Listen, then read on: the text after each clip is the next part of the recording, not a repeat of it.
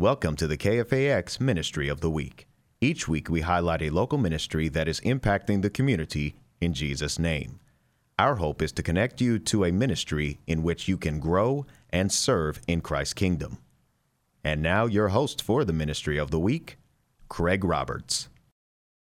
We've got a very special guest joining us today in studio. In fact, no stranger to KFAX listeners, as he hosts Graceful Truth, heard Sunday afternoons at 3:30 p.m. right here on KFAX. He's the senior pastor of Grace Bible Church of Redwood City, Pastor Stephen Converse. Pastor, welcome to the program. Good to be here, Greg. Let's get some of the basics out of the way. First, a bit of your own story. You are not a native to the Bay Area. In fact, your your roots are clear back in Pennsylvania. Yeah, I grew up and uh, was born and raised in a small little town, Montoursville, Pennsylvania, outside of Williamsport, Pennsylvania, which is known for the Little League World Series. Ah. So that's all it's known for. Is it But- coal country? You're, you're part of the uh, neighborhood? Uh, gold country? Coal. Oh, coal country. Uh, no, now it's more the fracking. They're doing that now. Uh, but uh, a lot of the coal goes goes on down Pottsville, d- different areas. But um, up in our area, it's, it's north northeastern PA, and um, grew up in a uh, large family there, large Catholic family. Had uh, six brothers, two sisters. I was the baby, and uh, my oldest brother was 25 years older than I am. So we had a big Big spread there. Yes, yeah. Mother was, was busy raising all these Big, kids. good, good Roman Catholics, right? Yes, yeah, yeah. Well, my dad was Methodist and he stuck to his faith, but we were all raised in the Roman Catholic Church, and uh, for 19 years of my life, that's that was my faith. And uh, uh, we grew up in a wonderful home. Uh, my dad was a medical doctor, and so um, we had a, a good sized piece of property, and uh, always had we were out in the woods and playing and, and doing different things. But uh, my mother passed away when I was just three of uh, lung cancer, and my dad passed away when I was seven. So I grew up in this home, uh, raised pretty much by my oldest brother and his wife, and uh, my nephews and nieces were actually probably closer to me age-wise than my own brothers and sisters. So it's kind of a different situation. But um, Maybe that age gap, God had some wisdom in there. Yes, in yeah. Knowing that mom and dad will be taken from you so young. Yeah, yeah. My my next the next one up from me is six years removed. It's a sister, but I understand my mother had uh, three other children between my sister and I, and uh, unfortunately they, they passed away. Losing mom and dad like that, particularly for yourself as the baby of the family, uh, you mentioned three when mom passed, 7 when dad. You, you Mm-hmm. Probably don't have really strong memories of either of them. No, I don't. Um, and I, I also lost a brother that I was very close to. I was actually getting ready to move over. He was in the Air Force at the time over in Germany. He was a dentist, and I was going to go live with him during my high school years. And he passed away suddenly in, a, in an automobile accident.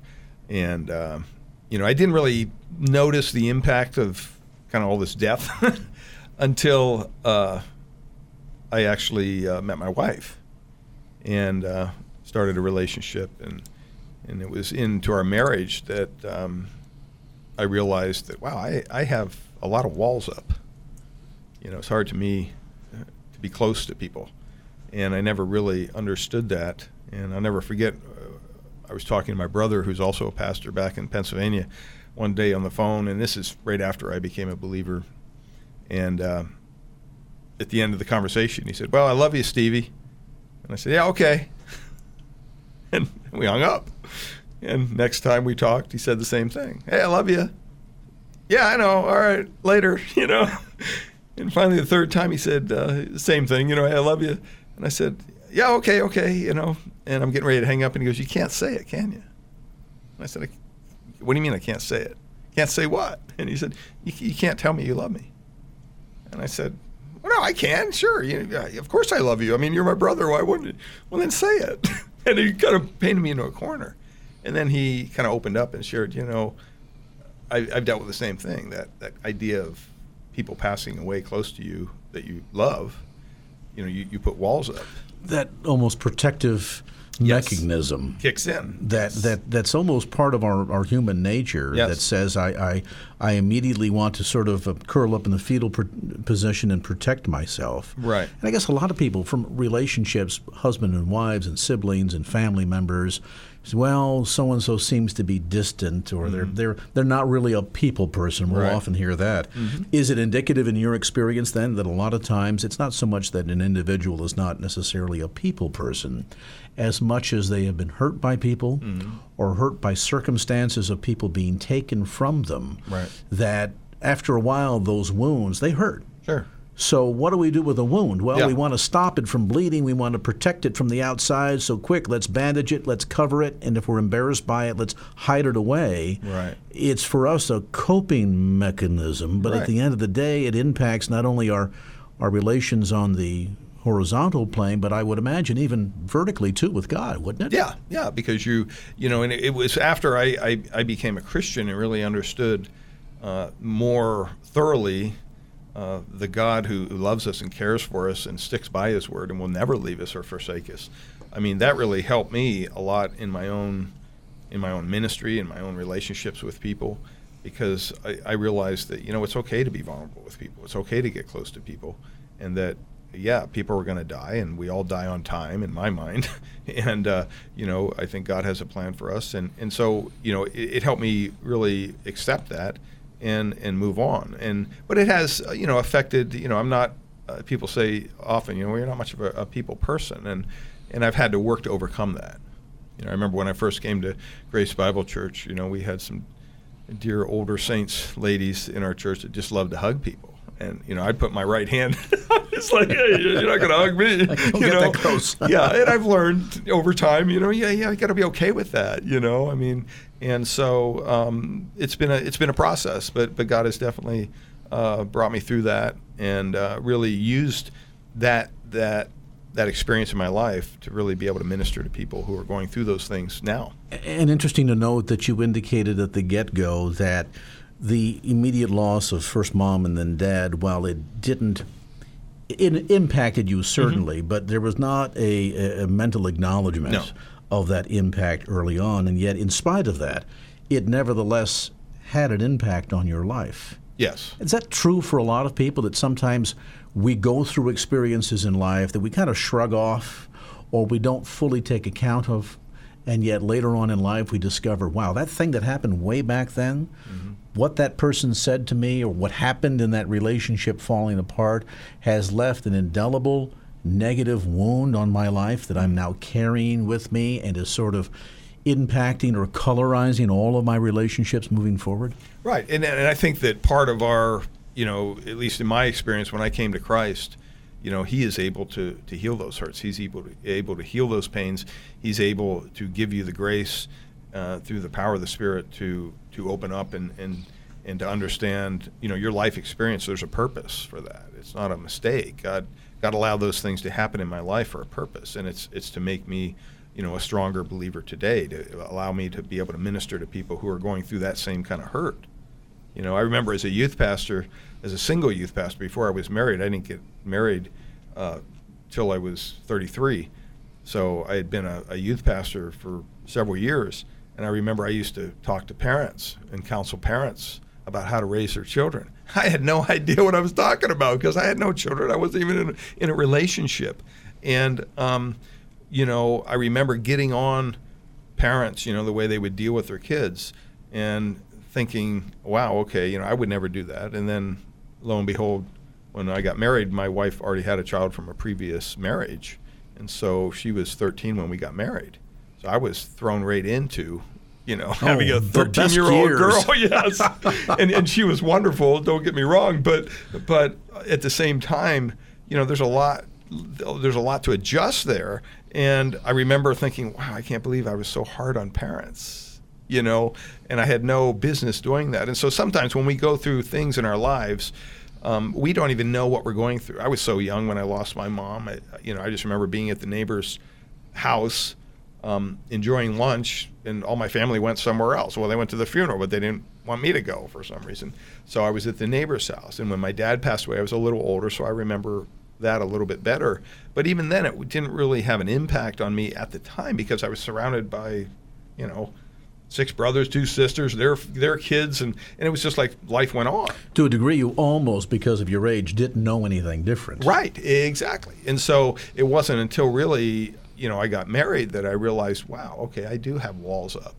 And, you know, having walls up is not a good thing for any marriage. And so, um, you know, as we, you know, grew closer together as a couple, and I began to realize, wow, you know, this is something that I need to address. And it, you know, I didn't go to any necessarily any counseling or anything, but God just kind of reinforced His love for me and His care for me, and it allowed me to become more vulnerable with people and, and more transparent.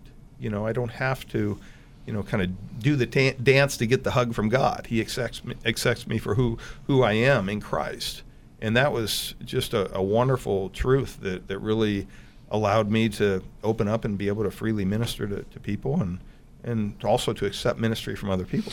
And I think this is one thing that's lacking in our churches today is authenticity and transparency. You know, we paste the little smile on our face and, you know, we walk into church, how was your week? Oh, everything was fine. When we've just been fighting with our spouse for a half hour trying to get the kids ready and rush them to church, you know, and, and I'm always uh, focusing our, our people back to being transparent as the body of Christ. You know, it's okay to come in here and say, you know what, I had a horrible week and I need your prayers. Our church isn't a, a, large church. There's 60 to 100 people on a Sunday morning, but there's an intimacy there, you know. So there's there's relationships that are built. There's there's time of fellowship that's spent together. You know, uh, we have usually about an hour and a half Sunday morning service, ends about 11:30, and then we have a, a full meal over in the fellowship hall. And so we encourage people to go over there and and just get to know each other and it's during those times hopefully those walls of that we put up come down and we can begin to understand each other a little bit better and do what the New Testament calls us to do, right? As the church. We don't have to get cleaned up to take the bath. You know, we don't have to do the dance to get the hug from God. He he in his sovereign plan, for whatever reason, he has set his love upon me. And and he saw and purposed that that I would come to him as one of his children and repent of my sins and, and be saved. And so when you step back and you look at that, you realize that, wow, God has this plan that is in eternity past. God isn't up in heaven reacting to what we're doing here on earth. He knows the beginning from the end because he's omniscient. You know, and then the other aspect of, of, of God's attributes that he's everywhere all the time. You know, and, and that's something that I was kind of uh, that was new to me as I went through my, my Christian growth and, and understanding and learning, because I always envisioned hell as a place that's void of God. But you know what? When you stop and think about it, who do you think is supplying the wrath for hell? Those people who will be in hell one day will be under the wrath of who? God. God. So, in the form of his wrath, he's very present there. And so, when you stop and you think about that, I think the question of our lack of transparency with God, does it come out of a misunderstanding of who God is? I would say yes. And I think that's one aspect of, of teaching that unfortunately a lot of, of Christians are lacking in. You know, they know that God, that Jesus went to the cross, they know that he died, they know that he saved him. Isn't it fascinating as we, we struggle to get to know God, that here is a God who, while offended by our sin, what does the scripture say about the sin is like a stench mm. in his nostrils? Mm. And yet, as much as God is offended by our sin, that same God reaches down and embraces us. Sinful, broken in every aspect of what's wrong about mankind and our in our sin nature and the Adamic nature, he nevertheless reaches out and embraces us through Jesus Christ and says, My work of my Son on the cross right. will cover your sin, so that even while you're yet sinners, we mentioned before, mm-hmm. He sent His Son to die for us. Do we have a hard time sometimes trying to relate to that? Well, God's offended by sin, and yet He loves me, a sinner. Yeah, yeah. It's it's it's a hard it's a hard thing for people to understand that, you know, um, the the gospel itself is the good news that Christ came, He died, and that we have the opportunity to have that relationship with our Creator God through His sacrifice, through His work on the cross. But it, the gospel also contains the bad news that you know what, you're a sinner and you need the grace of God. Uh, you know that's that's the the point you have to get to before the good news is really effective. You have to understand you have to understand that bad news. And I think that you know when we come to the idea of who God is and what He's provided for us. You know, I know, you know, myself growing up in a church where it's all about what you do. You know, I mean, you know, you you go to mass, you do this, you go to confession. I was an altar boy. I did all these things, thinking that somehow that's earning my righteousness before God. And the more I do, the better. And yet, when I was confronted with uh, Romans three twenty three, you know, and that all have fallen short. All have sinned. Well, you know, the pastor that was sharing that with me back in 1979 at a, over a dinner in one of my brother's homes, he shared that verse, and I and my my answer to him was, "Well, I understand what you're saying. My brother Bob he definitely needs this because he's a recovering alcoholic, and my other brother, you know, uh, you know, he's done a lot of bad things. But now, you know, about the log in your own eye. Yeah, I'm I'm I'm the baby of the family. I don't do those things, you know. And it took probably a half hour for this pastor to keep on visiting that verse over and over, and it's like, Craig, it's like God turned a switch on, and all of a sudden I realized, wow, are you telling me that I'm a sinner? That's what you're telling me? And not that I was some self righteous person. I didn't think that. I knew I had sin, but it wasn't to the extent of people around me as I grew up. So that was my comparison. But when I understood the holiness of God, that He demands absolute holiness, absolute perfection, and there's no way you're ever going to attain that on your own, then I realized, well, what do I need to do to be saved? That's exactly what I said. And He said, we need to cry out to the Lord. And it was then that I, I basically turned my life over to God and asked Him to forgive my sin. And, and it wasn't an emotional thing for me. It was more of a matter of fact, like, I need to do this now because I've been trusting in 19 years of something that obviously didn't work. And so when I came to faith in Christ, um, it really gave me a, a fuller understanding of not only my, my own sinfulness, but also my need of a Savior.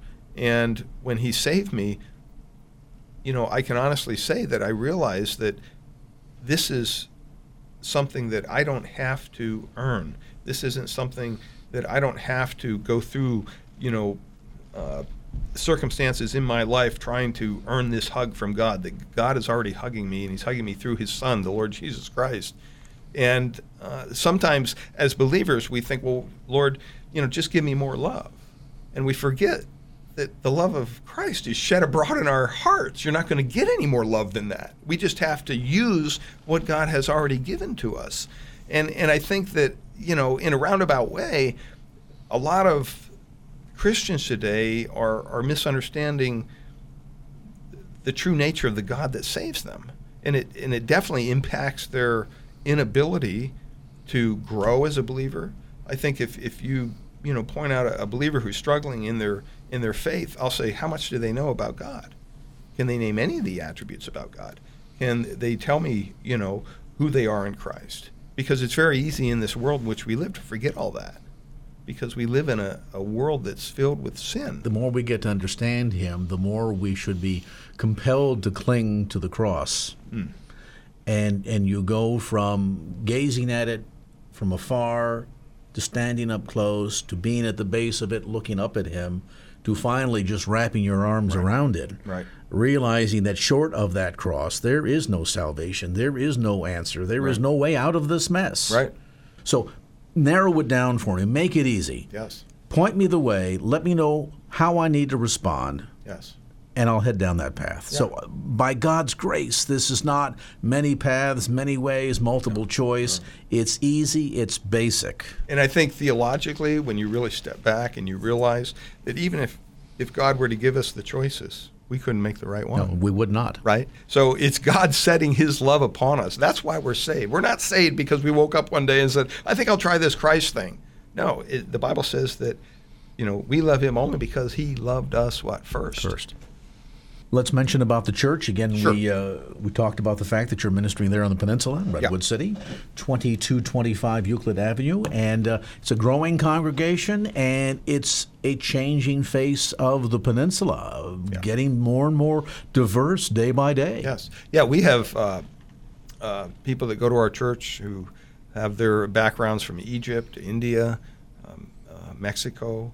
Um, you know, we have a very diverse congregation, um, and it's it's it, it's kind of fun to allow it just happen the way God uh, has has allowed it to happen, because um, you know you realize that in Christ there are no divisions. There are no, you know, we're, we're focused as the body of Christ on one thing, you know, hopefully bringing glory to uh, His Son, the Lord Jesus Christ, each each time we gather. And so, uh, you know, I, I'm just so thankful to be a pastor who's able to serve in a church where they're hungry for the Word of God.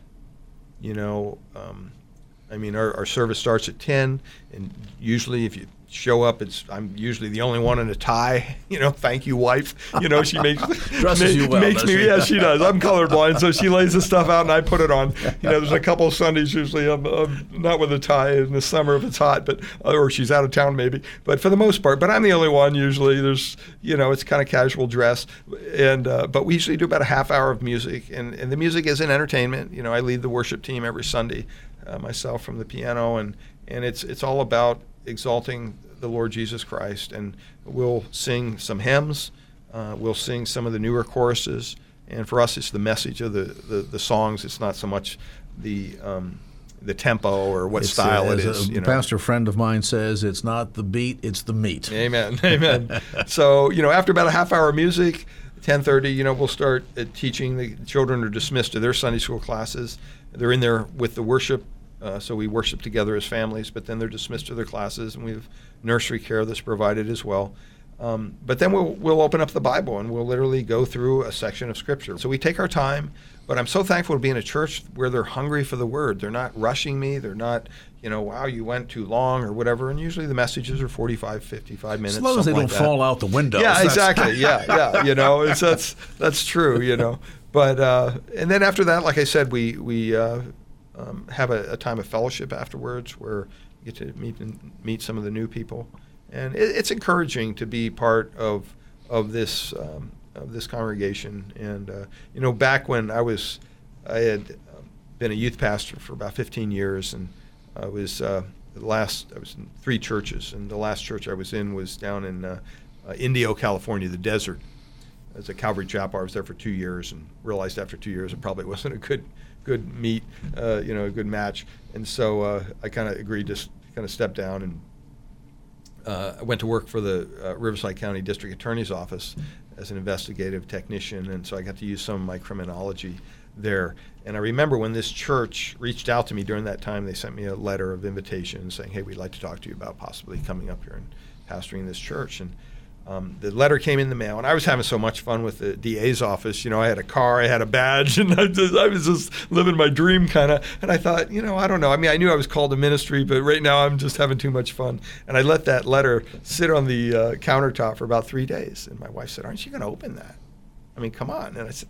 Redwood City, where's that? You know, and I, I remember going there as a youth pastor uh, for some Marine Marine World used to be there, and so we used to take kids there. But I said, ah, not really, you know. And she said, you know, I've been praying about this ever since it came in the mail, and I know you're going to think I'm crazy, but I think that's the church we're going to end up at. And I'm like, you're nuts, you know. I just lo and behold, she was right, and we went about through about nine months of interviews with this small little church who basically was at a point where they were uh, they were two years without a pastor. Came out of a hard time with the previous pastor, and we're even praying about possibly just selling the whole facilities and and uh, to give it to missions. But they thought, you know what, we'll try it, give it one more shot. And um, and this was my first teaching pastorate, and and so uh, been there since 1998, so almost 19 years, just kind of faithfully plugging away. and you still kind of, uh, as we're wrapping up our time uh, together here, I'll mention you still kind of dabble at a distance with the, your background in, in, criminology. We mentioned that you would study there at the University of Pennsylvania. Mm-hmm. You serve as a chaplain with the Redwood City Police Department. Yes, yeah, still a chaplain with the Redwood City Police Department. And at a and critical time. Yes, oh, yes, what's going on in law yeah, enforcement yeah. these days, very critical. Yeah, yeah. We, we, we, we provide a, a wonderful service there. We actually have about, I think it's eight chaplains. Four of us are kind of in house with the PD themselves and I've been doing that for 19 years since I've been there, and even before that, down at the sheriff's office down in in uh, Riverside County as well. But yeah, our, our, law enforcement definitely needs our support and our prayers every day. They go out there, they put their life on the line, and we're living in a society that's uh, just very, very dangerous. So. Yeah, well, sin abounds, but where sin abounds, grace does much more abound. Amen. Pastor, we appreciate you coming in and sharing today. I'll mention again that uh, you can tune in to Graceful Truth. The broadcast comes your way Sunday afternoons at 3:30 p.m. right here on KFAX. If you are new to the Bay Area or in search of a good, solid Bible-believing, Bible-teaching church home, we invite you to check out Grace Bible Church, 2225 Euclid Avenue in Redwood City. Again, details available on the web at gracebibleonline.org. That's gracebibleonline.org. Or you can call them directly at 650 366 9923. That's 650 366 9923. Pastor Stephen Converse from Grace Bible Church of Redwood City, thanks for dropping by. Thank you for listening to the KFAX Ministry of the Week. More information about this week's highlighted ministry is available at kfax.com. Until next time, God bless.